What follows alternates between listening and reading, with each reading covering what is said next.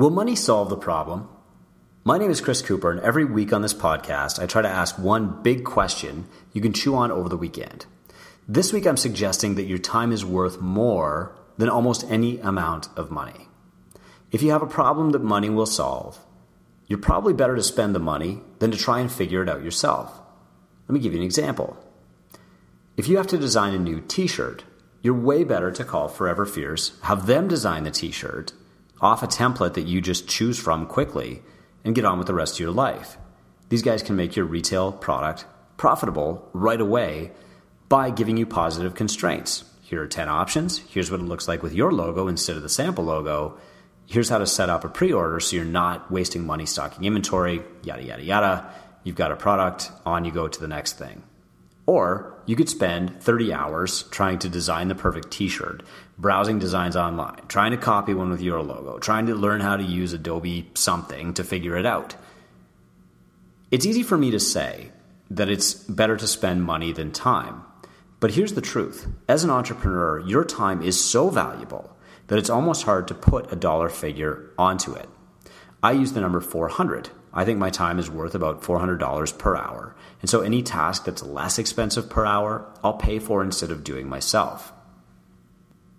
But it's also true that when you want to do something for yourself to save money, it usually winds up taking a lot more time than you think, and you don't value that time appropriately. Seth Godin, one of my all time favorite business writers, tells this story about shaving a yak. One day, Seth noticed that his lawn was growing and he was wondering like where the heck is my lawnmower? Went to look in the shed couldn't find the lawnmower. Went to look in his basement garage couldn't find the lawnmower until he remembered that he had lent it to his neighbor. Went over to his neighbor's house. Knock knock knock knock knock. Neighbor's not home. Came back an hour later. Knock knock knock knock knock. The neighbor says yeah i've got your lawnmower but i'm not going to give it back until you give me back all the stuff you borrowed from me. And so seth said well what's the list of stuff you know that I borrowed from you? Well, you borrowed my favorite hat and you borrowed my favorite chainsaw and you also borrowed my favorite handmade yak wool sweater. So Seth says, "Okay, well, I'll run home and get all that stuff right now and then I'll get my lawnmower back and then I can mow my lawn." So he goes home, finds all the stuff except for the yak sweater, brings it all back to the neighbor. "Here you go. Good enough?" neighbor says, "Nope, got to have my hand knit yak sweater back." Seth says, okay. He goes home. Can't find his sweater. Doesn't know what he did with it. Searches his house for two hours. Then he decides, you know what? I'm just going to buy a new one. Forget it. My time is worth more than this. So he starts looking around online and he spends about two hours searching for hand knit yak sweaters in his city. Can't find a single one. He's going to have to find somebody who can knit it for him. So he spends another two hours trying to find somebody who can knit a sweater. Finally, he finds one and he calls him up and she says, I can knit the sweater for you, but I don't have any yak wool. And he says, Well, where can I buy some? And she says, Well, you know, you could buy some here, but it'll take two weeks. Or if you've got a spinning wheel, you could spin it yourself.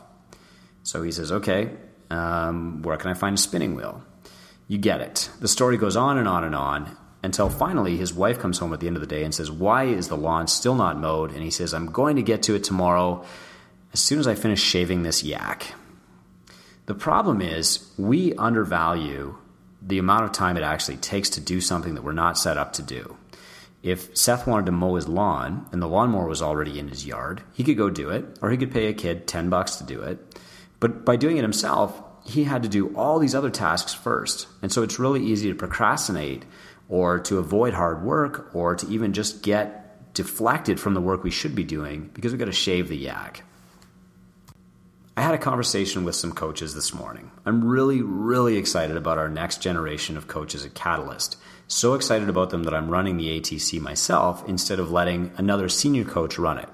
So this morning, the question was uh, when do they get their L1s? And three or four of them are going to be getting their L1s in, in southern Michigan in about two months. The problem was that they couldn't all afford the L1. And my rules say that I want them invested enough to pay for their own L1 but I will lend them the money if they need a loan, and they can pay me back in hours coached over time.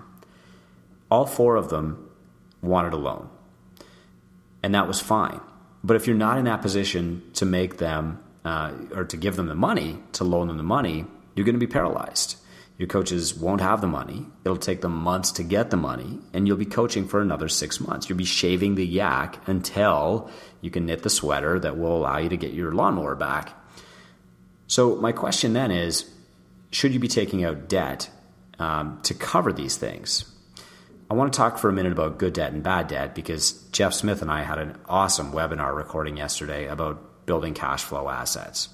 Good debt creates a cash flow asset. So this might be a loan to buy a building that 10 years from now will be paying you rent. It might also be a loan to pay for an L1 for a staff person who will leverage your time back. Bad debt buys you a trinket, okay?